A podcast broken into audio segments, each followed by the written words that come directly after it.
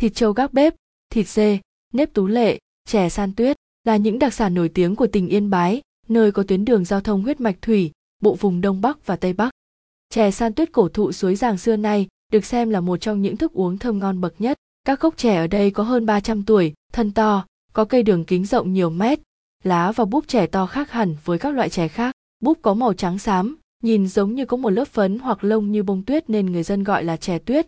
Giống chè san lưu niên hội tụ cả ba yếu tố hương thơm, vị đậm, nước xanh. Măng sạt ở Yên Bái đã trở thành món đặc sản được nhiều thực khách ưa thích và tìm đến thị xã Nghĩa Lộ để tìm mua loại măng này khi mùa măng đến. Măng sạt có thể làm món luộc, om, xào hay theo người dân vùng cao thì hấp dẫn nhất là món măng nướng than hồng. Vị ngọt, vị thơm của măng làm cho người thưởng thức một lần sẽ nhớ mãi không thể quên. Dế mèn chiên có màu vàng ruộm và mùi thơm đặc trưng của các loại gia vị hòa quyện vào nhau. Bạn có thể dưới thêm nước ớt hoặc nước măng chua, tăng phần đậm đà cho món ăn. Món dế mèn trên phần đầu hay phần đùi thì giòn tan, phần bụng dai, bùi. Dế chiên giòn có thể ăn kèm cùng cóc xanh, xoài xanh, dưa chuột, chanh, tạo cảm giác ngon miệng, đồng thời giảm độ béo ngậy. Dế mèn dùng để nhắm bia hay nhắm rượu đều tuyệt. Thịt trâu gác bếp là món ăn đặc sản của người Thái đen. Món này thường được làm từ thịt bắp của những chú trâu thả rông trên các vùng núi, đồi. Khi chế biến, người ta róc các thớ thịt ra thành từng miếng, rồi hun bằng khói của than củi được đốt từ các loại cây mọc trên núi đá. Các gia vị này thậm chí còn nhìn thấy rất rõ trên từng miếng thịt, miếng thịt khô nhưng vẫn giữ nguyên mùi vị đặc trưng. Lạp xưởng, lạp sườn yên bái được chế biến rất kỳ công. Làm lạp xưởng phải cẩn thận chú ý đến thời gian tẩm ướp, không củi lửa, không được đun to, không được để tắt bếp trong giai đoạn thịt lên men.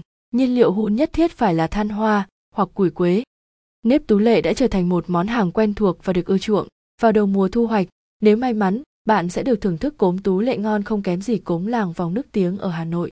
Xôi nếp tú lệ không cần phải thêm đỗ, thêm dừa cho đậm đà mùi vị, chỉ xôi gạo không thôi mới thấy hết sự mộc mạc của núi rừng, sự tinh túy của trời đất.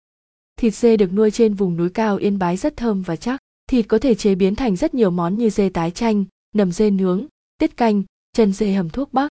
Mắc khén đứng đầu trong các loại gia vị của đồng bào dân tộc miền núi.